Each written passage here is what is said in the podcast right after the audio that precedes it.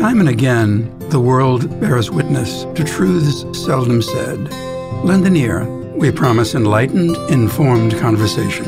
My name is Robert, and this is Seldom Said, the place where conversation matters. Welcome back. My name is Robert. The program is called Seldom Said, the place where conversation matters.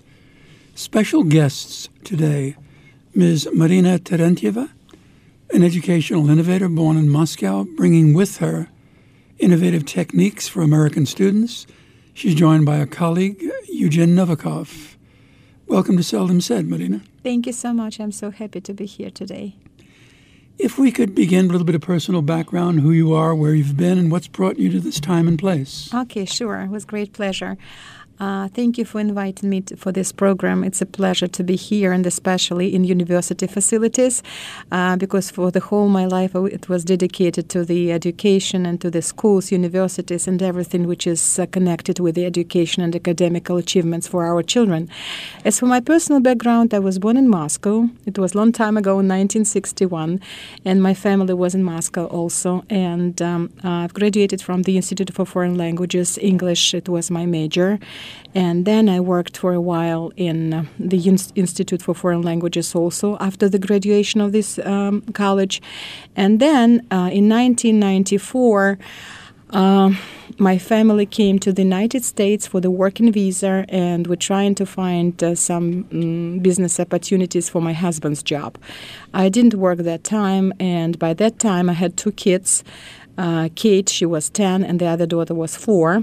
And um, seven years came very like passed very fast and I've got my master degree here in Touro College in special education and school psychology, and I decided to dedicate my life here also for the education.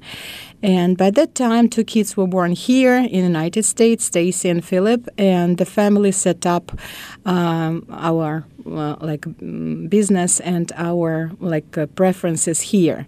Uh, we bought a house here, and my kids were raised in Roslyn district, and uh, I should say that I've been living in Long Island for 26 years already. I like this place, amazing, historical, beautiful, and uh, of course, I can recommend everybody to mm, choose this place for their children. Uh, that's my personal background, and in 19 in 2008. Uh, I decided to try my hand on the area of education also because it was a big need for Russian speaking families who wanted their children to preserve their languages and preserve their culture. And Sunflower Center was opened, was founded in 2008. It was in Glen, Glen Head area. Beautiful place, and um, it was a big um, respond, a huge response for Russian community from Long Island, and we had not only Russian classes there, we had also math, chess, art. Uh, we're trying to uh, combine all the best uh, innovative techniques, uh, how to learn um, different. Um, uh, different subjects and to help our children with homework and all this stuff. Also, the first Russian daycare was open here uh, in Long Island and with the families who also wanted to preserve their language and their families. Uh, special thank you for the, for the families with mixed uh, backgrounds and mixed nationalities, such as Americans and Russians, because their fathers and or mothers, American, they were completely for and supported uh, their um, spouse. Um, uh, when their children decided to continue learning uh, foreign languages such as Russian language. Um, that's uh, education became in my focus, and I understood that this is my mission, this is my dream, uh, which came like true. And I'm so happy that right now I have a center in Roslyn also, and this is uh, it's which is called Roslyn Enrichment Center. And also, it consists of two big divisions, such as daycare center and after school programs, and Saturday and Sunday schools. The uh, great Russian poet Yevgeny Evtushenko had a great quote, a marvelous quote, in describing his country. He said, East or West, home is best. Russian expatriates I've met, and uh, you've been kind enough to share your friendship with me. Russian expatriates I've met have a foot in both countries. they love the States, they're happy here, and they grow here and raise their families. And yet there is something that's very difficult to give up, to divest. Is there something special about the Russian heritage? You know what? Uh, usually, I don't want to just like focus on the specialty of one country above the other country, but I should say why we are so attracting to each other. Probably we have a lot of similarities in culture, in in music, in art, and in science. Uh, I should like just like name three, four names such as Rachmaninoff, for example, or Seversky, or Zworykin, or um, for example, even Warner's Brothers. If you know this uh, studio, like um, in in in in Hollywood, that there are two brothers, Warner's brothers. That's why we have so many similar, uh, ambitious achievements. Uh, we have so many things similar to each other. That's why it, it became us closer to each other. It became uh, more attractive attractive to each other. That's why I heard a lot of like Russian people who came first time here. They said, "Oh, oh my God, I know these people. I know this atmosphere. I feel this air because it's so familiar to me." And it's not it's not strange to me because we have we really really have a long, long, long, beautiful history with each other since our like 20s or 30s. That's why. Um, we when we came here we found that this is our close friends relatives families history and heritage live here that's what I, I cannot see that I'm a stranger here. Probably, if my accent, of course, it's not my natural accent, right? But still, I feel that this is my country. I accept it completely uh, because my kids were raised here and um, my dreams came in, into life here. But at the same moment, Russia is my is my motherland, is my is my other country, which allows me to present myself as I am right now. That's why I should say that these countries are very similar. We have a lot of similarities. That's why it's so strange when they said uh, to divide something. This is, of course, we're different continents, but we're very similar. You are indeed a marvelous innovator when it comes to language education, Marina. Do you still, on occasion, think in Russian? Of course. Of course, I think in Russian. and my some some of my, for example, some of my uh, demeanor behavior sometimes is very Russian. I'm not very I cannot see about my to save a lot of money for my for my pension plan or something. Still, it's it's it's a, it's a huge huge huge thing to me. And uh, even uh, well, a couple of years ago, I decided to buy life insurance. But I've known about this for 26 years, but I decided to buy it only two years ago. It's, it's this typical Russian thing. a gentleman at the uh, New York Russian consulate told me that to understand the heart of Russia, one needed to understand Pushkin. Pushkin is not given the credence he deserves in American schools. He's just an extraordinary, marvelous writer and poet. What is true of his work that touches the soul of Russians? Well, you know what? This is just like somebody from the psychologist or like cultural people. They they made up, I think, this uh, like thing that just like secret Russian soul or something. I don't know if it exists. Probably some of nature should have something. That's why Russian has something secret. Uh, uh, all like people are uh, from one side are the same, and from the other side they are different. As for Pushkin, I should say that the, it's um, his great value of Pushkin is that he can give uh, to the Russian people the language, the, the literature, the language which we can use right now. And it's very poetic, very musical language, and um, mm, it's a real lit- mm, liter- literature language. That's his value. And um, as for the, you said that for an, in American school there is no enough uh, focusing on Pushkin. Unfortunately, I should say that in American school there is not enough attention to literature, to American literature and English literature itself. I should say, for example, we learned in my childhood, for example, in my school years, in students' years, we learned a lot about Dickens, about English literature, about um, beautiful American writers. And unfortunately, my own children, they don't even they haven't even heard about these authors. I try mm, I teach Russian uh, for many, many kids and for many adults, and I try to present American and English literature in Russian, in translation, of course, to read. For example, uh, last um, class, we were uh, thinking and we're discussing the theme uh, O. Henry. This is a famous American writer where he wrote his Last Leaf. It's a beautiful story about the illness of one of the girls. The two girls, the schoolmates, they will live together in one of the houses, and one girl was um, deadly ill, and the guy, the, he was the artist who lived behind the two floors, um, two, two floors down. He decided to help the girl. The girl uh, invented the thing that if she sees the the last leaf on a tree through the window, she will die that day. And the guy found out about her dreams, and she didn't want to recover or something, and she didn't. She actually she lost her hope. He draw a leaf, a leaf and put it on a branch. And every morning, when she asked to open the curtain and look at the window, she saw this last leaf, and it helped her to live. It helped her to uh, to survive. But this guy, it was one of the very nasty nights. It was cold, it was windy. He got sick, he got pneumonia, and he died. But for the whole life, he was dreaming to do to make his masterpiece. And the other girl who lived with this Joycey, Joycey, her name of the girl who, who was sick, she said that, uh, you know what, it was his masterpiece. He saved his, her life uh, making this leaf.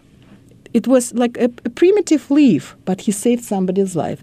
Look and like feel the depth of this American literature amazing.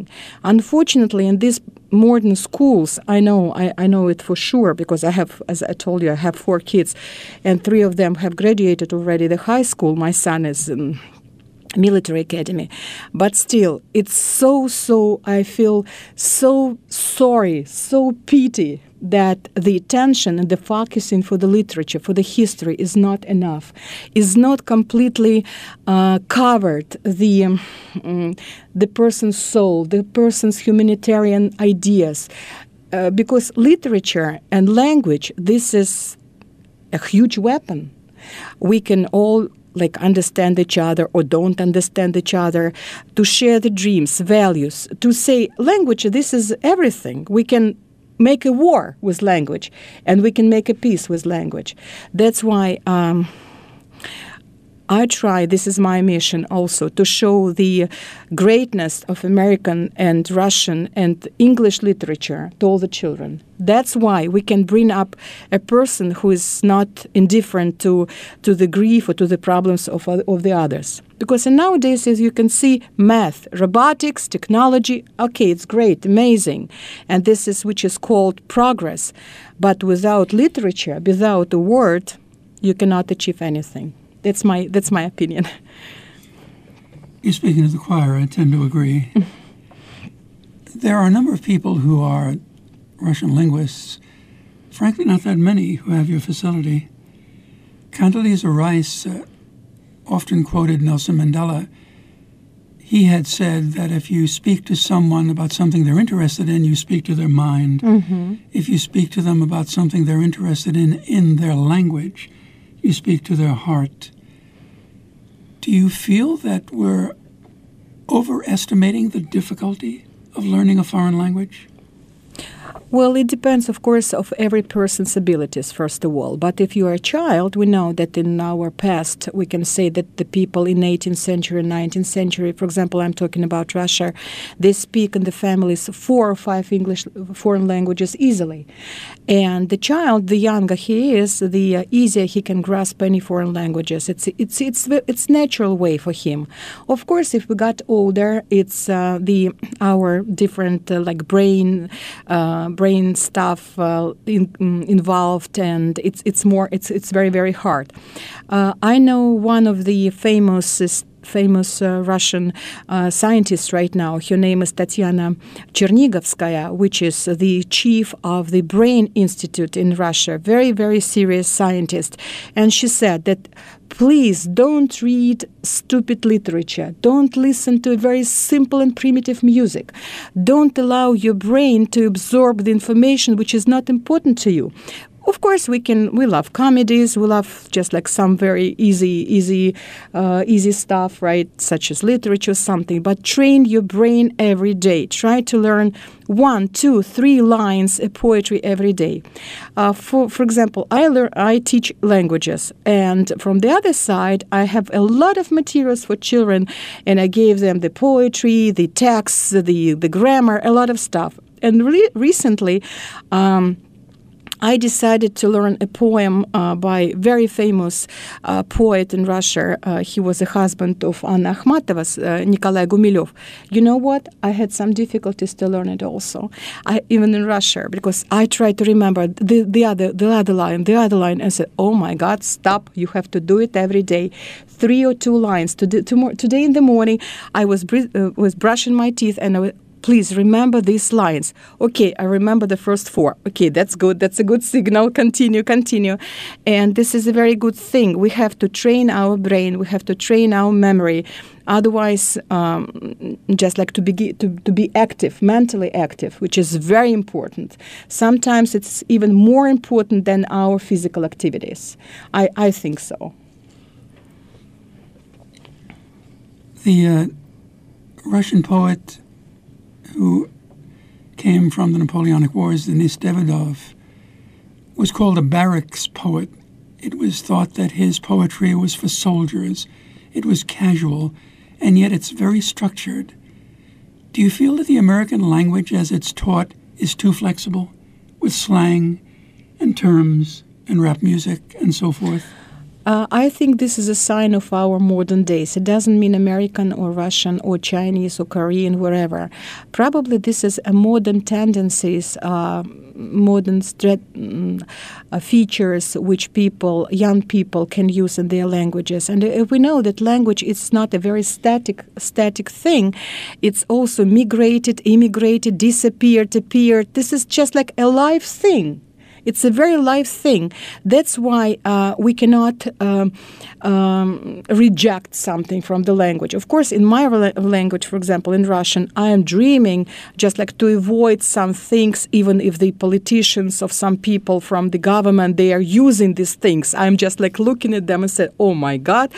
But at the same moment, I understand that this is a very uh, live thing, like a river. It's floating, and um, well, I should say that uh, if it uh, um, exists, it, it, it, there is a right to exist. I should say of course, if we want to preserve our language, if one, we, we want to preserve the grammar, um, like values, the grammar um, structures, we have to be very, very careful with what we have. Again, it's a weapon. It's a very serious weapon.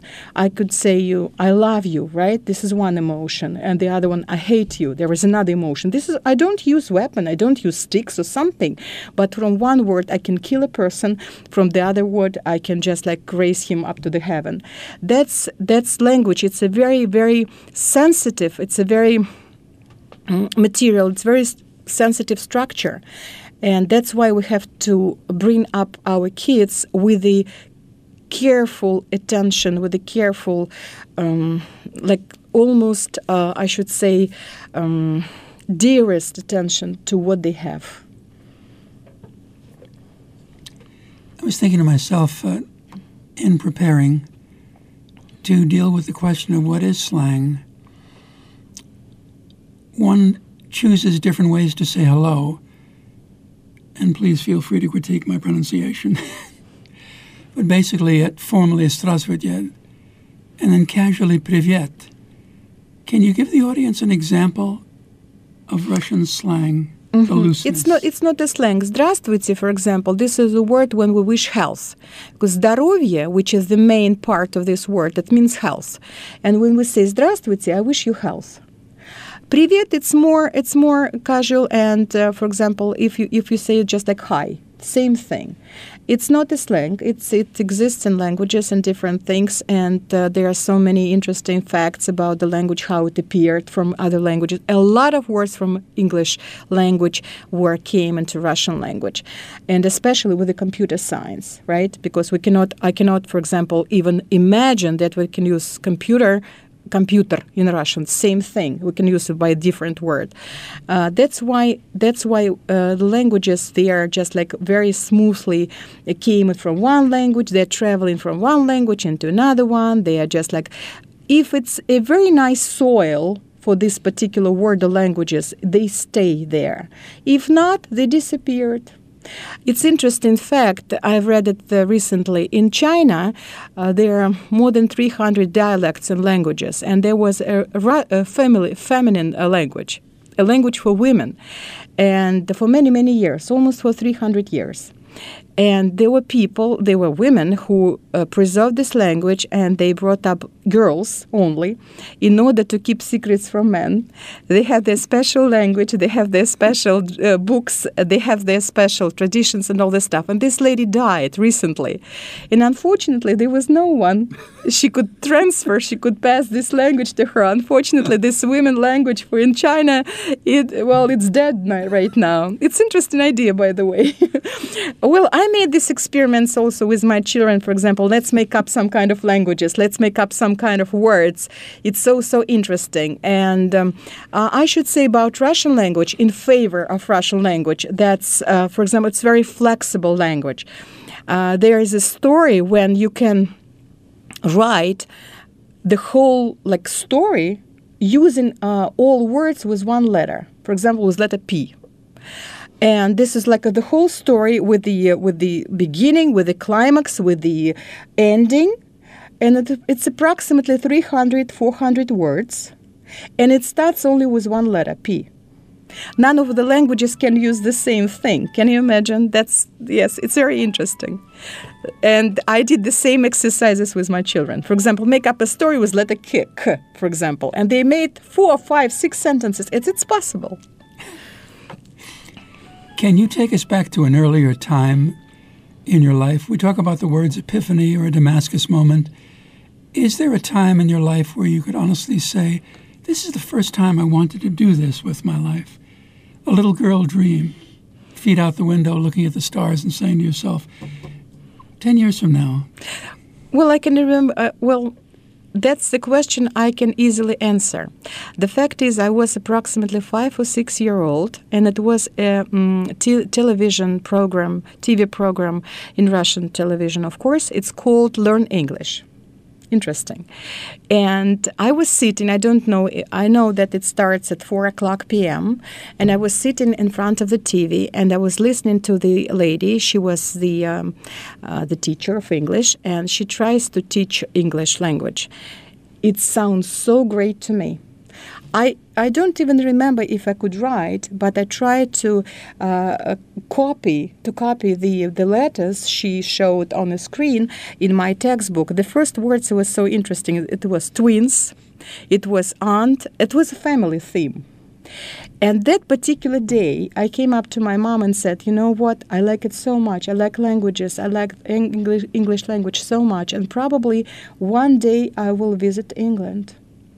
It was so interesting that time when it was just like heavy, heavy situations and nobody can travel a lot and so so on. I was five year old, and from this moment when uh, you can choose languages in school when you were in fifth grade, and there were options German or English.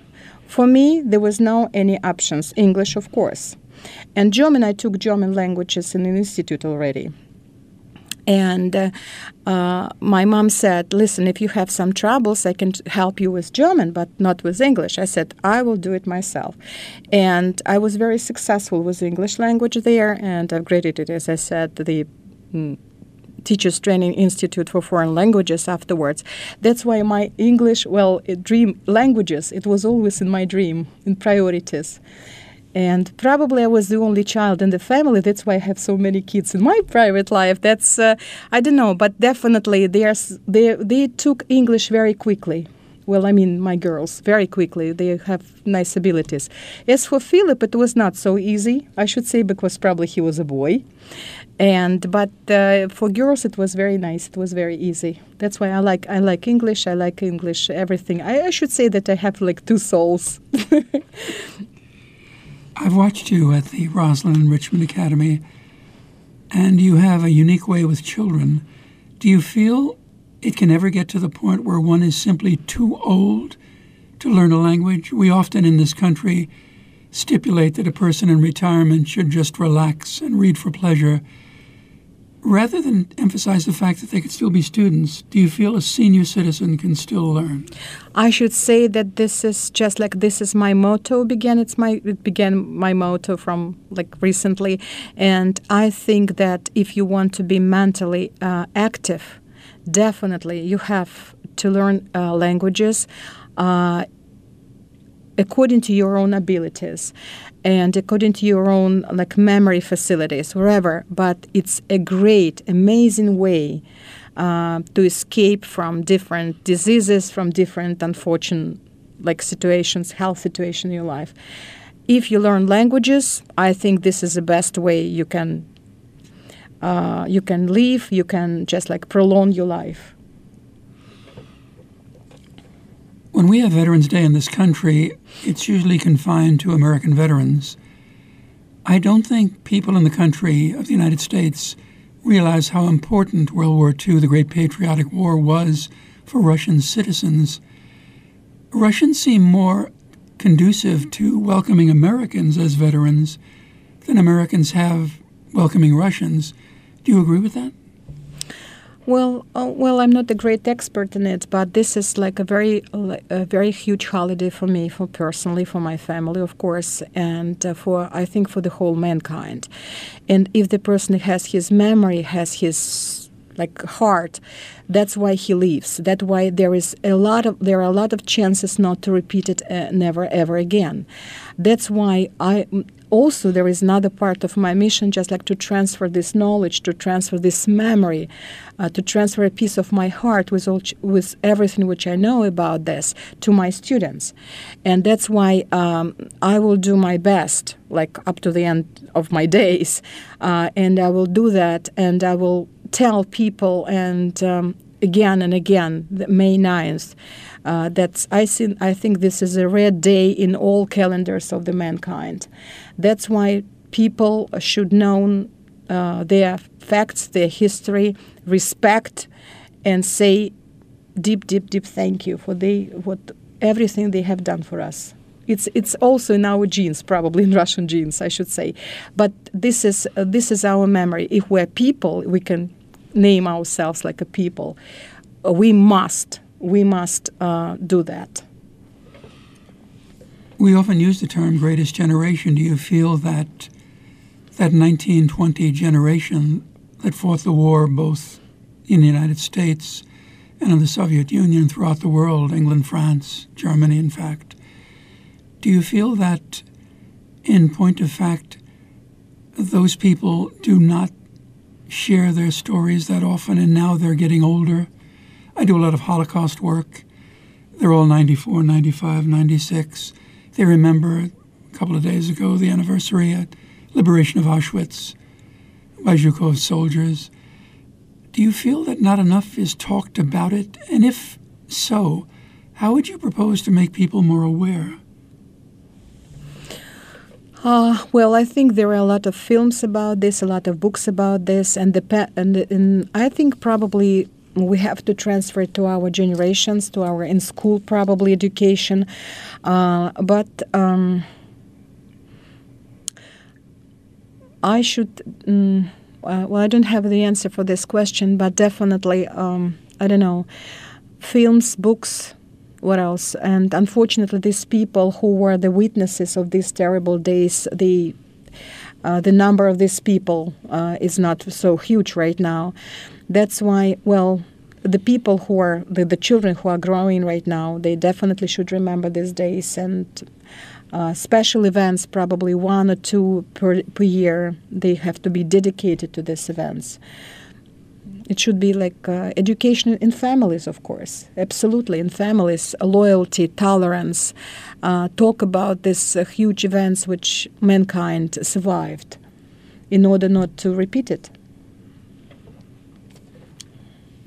Early on, I had interviewed a woman who uh, worked at Reconciliation in Watts, South Central Los Angeles. Some of the same questions were raised. African Americans, American citizens, white American citizens going at each other. She didn't know how to solve it. And then she saw a black youngster and a white youngster in a sandbox. And the white youngster looked at the black youngster's hands and tried to rub his pigment off. And when it didn't come off, he laughed and then they went back to playing. Perhaps we should have more exchanges of young people. I know your children have traveled extensively back to their homeland and then back again to the States. Is the Roslyn Enrichment Center thinking about anything in the future whereby travel will be part of the curriculum? Yes, of course, it will be ideal, of course, programs, and especially, well, all our parents, they are from different parts of the former Soviet Union or from Europe. That's why they can travel easily from all over the parts of the world. Um, for my particular, uh, like, center, I don't have these resources, for example, just like to but if they ask me uh, an advice, where to go, what to see, uh, what would you recommend, definitely I can give these advices. But as for the program itself, for example, to complete the, the, the team of uh, children or to form a group of children and to go somewhere, um, I'm not going to do this, definitely. Um, mm, well, first of all, the parents, I, I, don't think so that the parents will be, like, realistically, it will be very uh, happy about that. But um, there are so many options. It's called um, American Council for Foreign Languages. It's their headquarters in Washington, D.C. We're in very close communication with them. And they can give you the great advices where to go. It depends on the language you learn, like Portuguese, Arabic, like Chinese, Russian, or any other languages, French, Spanish. And they are great experts in it. Um, that's that's my my, my, my, my, my answer. You've taught people the Russian language, which is an unusual language given some of the stereotypes that people have growing up in this country about it. And they've taken the AP test, and they've had maximum grades five. What is the secret, in your mind, taking someone with no knowledge and producing someone who is a scholar? Mm-hmm. I had a great, uh, great teachers in my in my Institute for Foreign Languages, as I said, amazing teachers, and I completely copied their methods and methodics, and to prove uh, that it's a very effective methods how to learn languages, how to teach languages. That's why I wrote my own program. It has been um, filed in Congress, in Library of Congress of the United States, and I have the patent there, and I should say it's very successful. It's very successful. That just like I know some everything I experienced before when I learned Russian English, I try to apply for the modern, like students for the modern techniques in learning Russian languages. Same thing, same thing. Uh, and um, I know because you cannot speak without words, right? And uh, this is like the system how to learn words. Uh, you cannot speak without the sentences. I, I have this whole structure how to complete this, the sentences, themes, and how to listen, how to answer. And there are some kind of like tricks, shortcuts. That's we, we can use use it in our languages. That's everything, all my background. I say so, so much thanks for my teachers, for my old, teachers of old school, I should say. And um, I am right now what I had before, what I, what I have taught before for my old teachers, for my old. And um, mm, to in, um, to add something new from the different uh, like teachers who teaches like uh, different languages. I learned a lot of video materials and something. I try to put down some interesting techniques, some interesting games, strategic things, and I think everybody can use it. I think everybody can use it. And as for students, especially, if you can read, everything is possible for you. Thomas Jefferson had an Italian gardener he had difficulty talking to the man. And then his gardener, Felipe Mazzei, began writing. And Jefferson mentioned to his guests My God, he writes, he writes. You teach the written Russian language.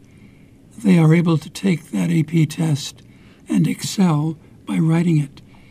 Do you feel we need to, in this country, emphasize the written format of the language as much as the verbal? Absolutely, I should say. Unfortunately, again, our gadgets, our phones, they completely eliminate these abilities from children. Even they use in, in English language, of course, and my kids also, they use like instead of for, for example, preposition for, they use number for, something like that. The language became more symbolic uh, and became more uh, drawings or something. I think this is just like a huge, huge disadvantage for all languages. This is, this is, I think, the tragedy for all languages. It doesn't need it doesn't connect it with the uh, con- um, connects with the with, with connect with uh, English language or French language. These symbolic languages, the easier we try to communicate with each other, the easier our relations became, and it's it's there is no such depth in in in in some ideas, thoughts. Even sometimes you can ask the children, retell me this story. Very simple one, four sentences. He, they couldn't. They couldn't. They just like jump from from the end into the middle. They jumped into the beginning. They cannot even connect. They cannot connect three, four, five sentences. It's a very simple thing for us. That's because they cannot write they cannot write and if you write all your mechanisms and like uh, uh, when you're writing and dynamics when your your your, your mind began to work your your eyes your ears everything all your receptors began to work. In this particular case when they're very symbolic you don't you don't care about the grammar things at all. You don't care about even phonetics. You don't even care if he if he understood or she understood you right or wrong because she she approximately guessed the idea what you were talking about. That's the most the, the well, I should say this is the danger. It's a danger for all languages. It's not only for Russian or for for for English. And that's why in school, for example, in school, for example, that's uh, I could I could see um, that the the the children write just like from in the center of the page and then at the end the, the, the end of the page from top to back it's awful it's awful.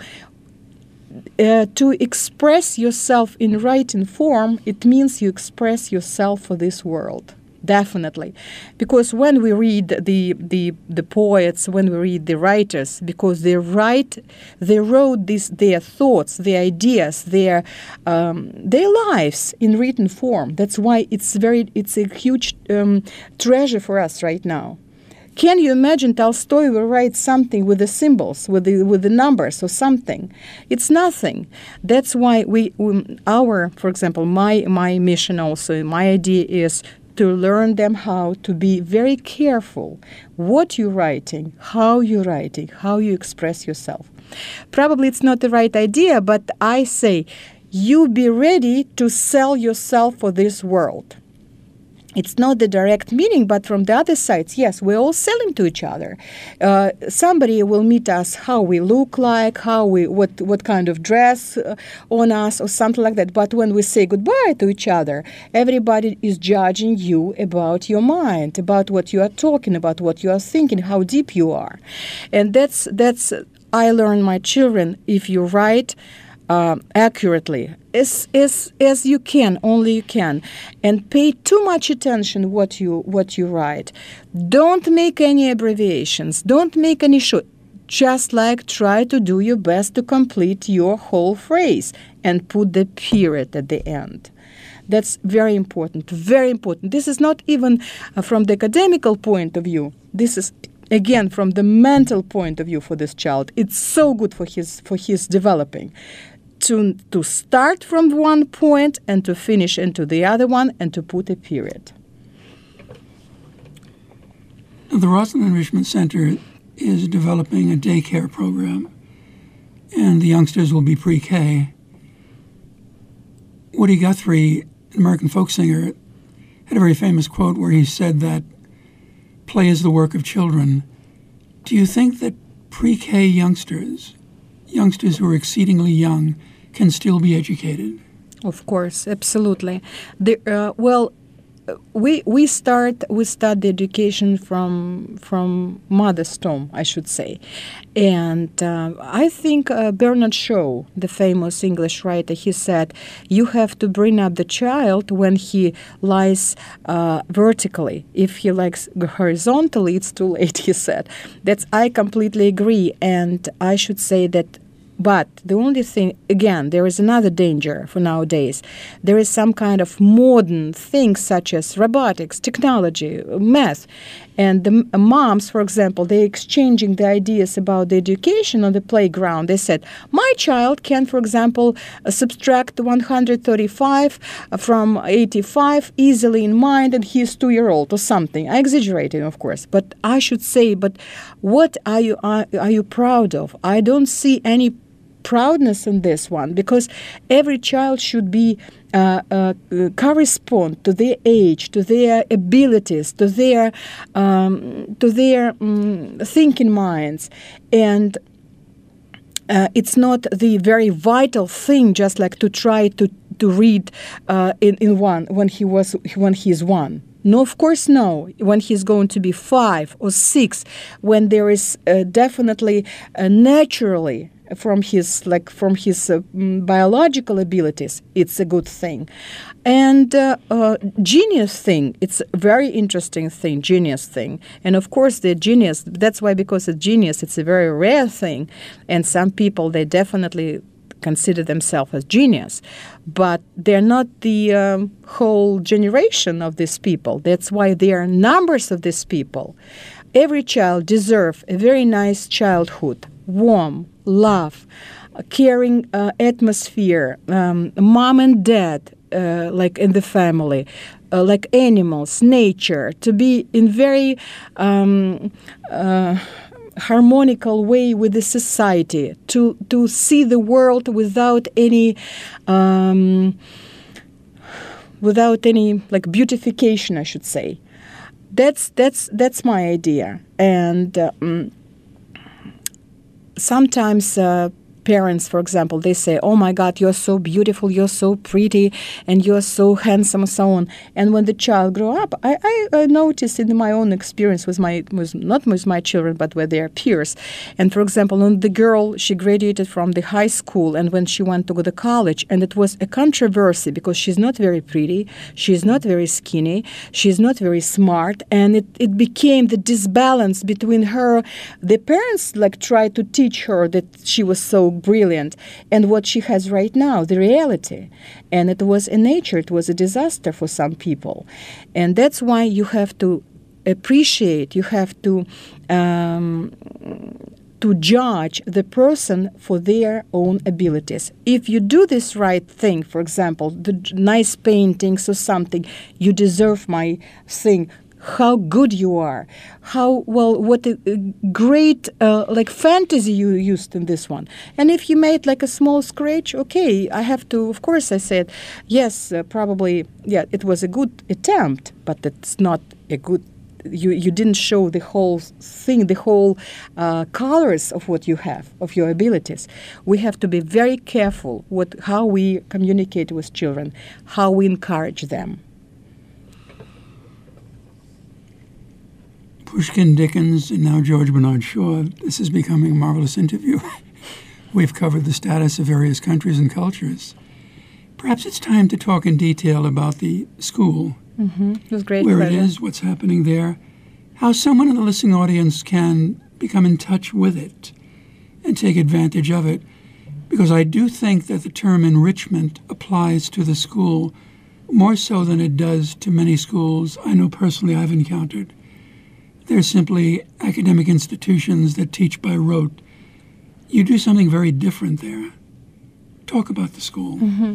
With great pleasure. Well, first of all, as for the daycare program, I know that we try, first of all, uh, to create the atmosphere of uh, loving, caring, and of course, the um, enrichment, uh, as I said, the, the harmonical development of the individual, I should say.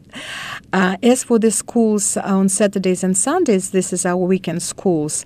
The teachers who work for schools, they are highly professional teachers and they all almost have all of them have the New York State license, uh, for, even for chess, for example. And math, this is the famous Russian math um, stu- math teachers and uh, methods uh, how to also to present math uh, in um, for our students. Uh, art classes, music classes, and we invite everybody just like to participate. You don't need to speak Russian just like to come to my school. Of course, no, because the chess, math, and art class classes and music classes. They don't need just like only Russian language, they are all in English. But if you are particularly interested, just like to have uh, Russian classes, it uh, the ages from 1 till 100, welcome. Definitely will try. I will try to do my best and to show you the abilities of your brain. Marvelous the gauntlet has been thrown down, and hopefully, people in the listening audience will accept the challenge. Yes, welcome, welcome. We are located in Roslyn, in the historical district. Very interesting house. In uh, the building itself was built in 1836, something like that. Uh, don't be scared. But in 1917, it was the last Negro school for Negro kids in Roslyn. Can you imagine? And then it was merged with uh, Roslyn's school system.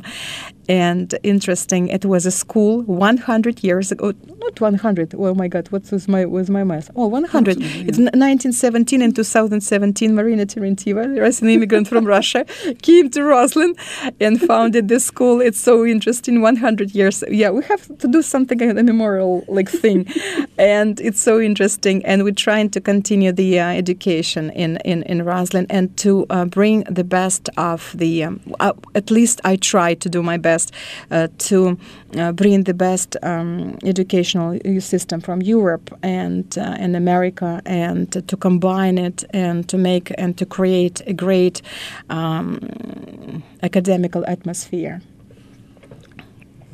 The school does have an incredible historical background. It was a stop on the Underground Railroad. People would take freed slaves or runaways to the shore try to get them to Connecticut, and then from Connecticut to Massachusetts, Maine, and then Canada and freedom. Perhaps uh, a plaque would be worthwhile. Harriet Tubman passed by the school. It is a place where history was made, and where it's being made today. For anyone who wants to get involved, for anyone who is interested in the process, I know that you do not have entrance exams.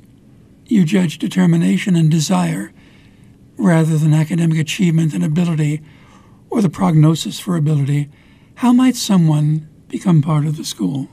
Yes, well, first of all, for children, we have a placement test for each class. If there is a placement test, that's great. But this, if you are a volunteer, for example, and if you have some great ideas, you want to uh, probably to test yourself, even to test yourself what you can do for this life, definitely welcome. Everybody welcome. And especially, it's a very nice thing when, for example, all generations, senior citizens come to my school and to have some classes, some lessons, even talks, like small talks, to read books with children. It's such a great thing because some some parents, for example, they don't have grandmothers and grandfathers who live next to them or with them. That's why, and children, they are always missing somebody who is older because mom and father, they are people who are next to them and they see it every day. But for um, older people, it's such a great. Um, um, treasure, just like to uh, to bring this uh, um, to bring a piece of love, a piece of something warmth to this ch- to these children. Children, it's impossible. I said all the time, it's impossible to deceive them. It's impossible to to to say a, a lie to them. You can just like to make some tricks with them. They can feel very easily where the truth is and where the lie is. And I think that if we are just like uh, treat them as grown up people, as respect people, they will talk to us back with the same token. You use the term prodigy, you use the term genius. Do you believe that uh, there are those who are gifted? I know, for instance, the Japanese system, they argue that if you work hard, you'll be bright. Do you believe that working hard is within the capacity of everyone and everyone can be that prodigy, everyone can be that genius? Or do you feel that people are born with that and it can't be transmitted? Uh, well, I should say that uh, in everything which you want to succeed, you have to work hard. Definitely, there is no doubt about it. Even if you have tons of money in your bank account, it doesn't make you happier. It doesn't ha- help you to make more educated or something like that. No, if you work hard, and especially in your area which you you deserve and to be, and you love and you adore and you devoted your life to, definitely you'll be successful. As for the genius, I think there is some combination of uh, uh, different things, such as genes. This is number one, I think. Environment. This is number two. Opportunities, and uh, of course, hard work. And somebody from the like a very uh, well-known people, they said that the ge- genius people they are 99% uh, of hard work and 1% of talent. That's I agree. I agree. Absolutely agree. If you want to achieve something, you you can you you you have to to work hard. But how to use it? How ah. to how to apply it? That's the uh, the question. You can sit at the table for one hour and do something. You you think that you're doing something, but there is no result. There's no productivity from that. Or you can have one bright idea all of a sudden came to your mind and it changes your life completely. That's another thing. Providence or something. I don't know how it's called in, in Провидение in Russian. It's called like foresee something like right right light in your head. Let's say, for the purpose of argument, at this moment you close your eyes, you click your heels, and you think ten years into the future. What is the ultimate plan for the Roslin Enrichment Academy? The ultimate plan for Marina Terentieva? Mm, oh, such an interesting question. I was not prepared for this question. well, first of all, I try to be active, mentally active, of course, because I'm trying to learn the poems every day right now. and this is the first question. The second question, definitely, I will have more people around me. Well, I'm more students and thankful students. That's the most important thing. Successful students. Oh, and uh, one day, I think, well, in ten years or something like that, probably it will be another center, uh, another like location or something. I am dreaming about this in in different area, probably in Brooklyn, probably in, in Manhattan. I don't know, but definitely I would like to mm, to pass it through the. Um, what I know, what I what I have in my mind, what my plans are to different people, to different generations, and probably I'll find somebody who who will come up to me one day and said, "Listen, I definitely would like to continue what you are doing. I would like my my thing, my idea, and the center will never stop. Will never stop working, and will never stop to be active. That's that's my idea. That's my plan." How then do you teach a teacher? Mm-hmm. How do you approach what he or she should do? And how do you so format the individual that they're able to do what you're doing at such an incredibly high level? Mm-hmm. Uh, well, first of all, when I hire the teacher, I think and look at her or him very attentively, and I'm speaking to him or to her what his uh, like top uh, ideas are in in his profession, in his idea, in his goals. Goals. That's the most important thing. Goals, and it's not coming uh, every Saturday just like to give three, four, five hours and then forget and buy. No, no, no, no, no. About the person's development, about the person's uh, uh, how active again, how how active he is, what he wants to achieve, what he wants to apply. If the person sees my center, for example, just like extra bucks to earn on Saturdays, definitely it's not my person. Definitely it's not. Uh, and if I see that he wants to grow with me, that's welcome to my team. Marvelous. Talking about the future, then, do you think it's possible to transmit these universally superb ideas that you've developed at the Enrichment Academy to the written page. Is there another book in your future? You already registered at the Library of Congress. Never thought about it. Never thought about the books, probably because it took. Uh, it will take a lot of time, a lot of efforts, and right now, well, my my best books are my children. Right now, they're writing my story. They're writing my history. That's it. I have students. They're writing my just like my life they write and then they move on, mm-hmm. and they mm-hmm. move on to great and wondrous things. The old quotation from Mark Twain he would always ask students if you had to write a biography, give me the first sentence. If you had to write the life of Marina Terentieva, all your achievements, all of the trials, tribulations, and successes, what would be the first sentence? Mm. Uh, it's not. It's not my sentence. Uh, I think it's from the Bible, and the first sentence is, um, "In the beginning, it was a word, and the word was a God." I, I didn't create something, something, something very uh, fancy. Well, I think it already exists. A word is everything. In the beginning, there was the Word, and the Word was God, and God made man. Do you feel then that there's something spiritual about not only Russian culture, it's imbued with the ideas of a spirit, but also in your approach to education. Absolutely, absolutely. Everything is in spirit. Everything is. It starts with the soul. It starts with the heart. And heart, this is a piece where the soul is. They said or something. I don't know. And everything it starts with the spirit. It's, it's, it starts with the uh, idea. Idea. This is just like what inspires us, and with the light. That's that's absolutely. I, I agree with that. Do you believe then that every child has an elemental destiny? That every child should have a faith in their future? Yes, unfortunately or fortunately, it is. For somebody, it's fortunate. For somebody, it's it's not. It's not so fortunate. Are there any particular festivals, programs that the school is going to sponsor and proctor in the near future that curious parents and individuals can take part in? Yes, absolutely. For example, in um, our Cradle of Aviation Museum in Garden City, uh, a long time ago, it was in 2000, I think, 11, uh, we placed the bust of Yuri Gagarin. And This is the first uh, man in space, and we are planning to have a photo exhibition this year with this museum. And this exhibition was gifted to us from the um, from the United Nations because we have some project with United Nations International School. We are very good friends with them, and this is the only school who provide who present presents eight foreign languages in their school. Can you imagine eight foreign languages, and very like top level of, of languages. The second thing is we work with United Nations, as I said, and we are um, active, actively participated in um, the Days of Russia, Days of Russian Language in in the United Nations, and that's why we have exhibitions from.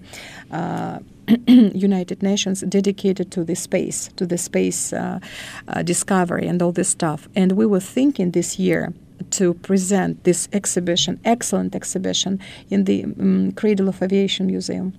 And also, we have some plans with we're working with Brooklyn, we're working with Bronx. I have a lot of friends in Maria, in in mayor's office in Brooklyn. And the last year, we participated in Old Nations Parade. If you heard Old Nations something like parade festivals, we are there. we present Russian Federation, and uh, my friends they presented Israel also. That's that's well, that's our th- thing. We like it. When the bust was presented to the uh, museum in Garden City, I do remember the curators and Russian guests calling the cosmonaut Yuri. There was something unifying about it. He wasn't simply this person, that person, the man over the horizon that we don't touch, hear, or feel. He was simply Yuri, a man who was the first to break the surly bonds of earth and touch the face of God, like the poet says. What are the near futures down the road? If you had some final comments to give the listening audience, what are those things you're planning for the moment mm-hmm. that, in a sense, they can take advantage of tomorrow or today, in fact? Mm-hmm. Well, first of all, I would like to not to recommend, but as uh, well, I think that's very important memory. Uh, try to. Uh, to give uh, the best moments of your life to, to your parents first of all to respect the, respect them love them uh, give them a nice and decent education uh, think about what they read uh, look what uh, at what they are uh, what they are writing um, and especially talk to them very very often. That's the most important try not to lose this communication with your children. That's the most important thing. Okay, people, don't lose communication because even in the restaurants, if we're sitting, right, everybody has his phones, cell phones, or whatever, and even some kind of memorable uh, like events such as birthdays, anniversaries they became not so close to each other because everybody has his phone, everybody has his has his things to answer immediately or something like that. Um, let's communicate with each other, let's talk to each other, let's find the best way um, education, the best way of bringing up our children. That's that's for everybody, and for me, I, am not I'm not in, in excluded myself from this list. That's a marvelous way to end the program. Our guest has been Marina Terentieva, the founder and CEO of the Roslyn Enrichment Center. Спасибо большое. Пожалуйста, please come and learn languages, learn uh, and read a lot. That's it helps us to survive. It helps us uh, to remain people. My name is Robert. This has been Seldom Said. Be with us next time.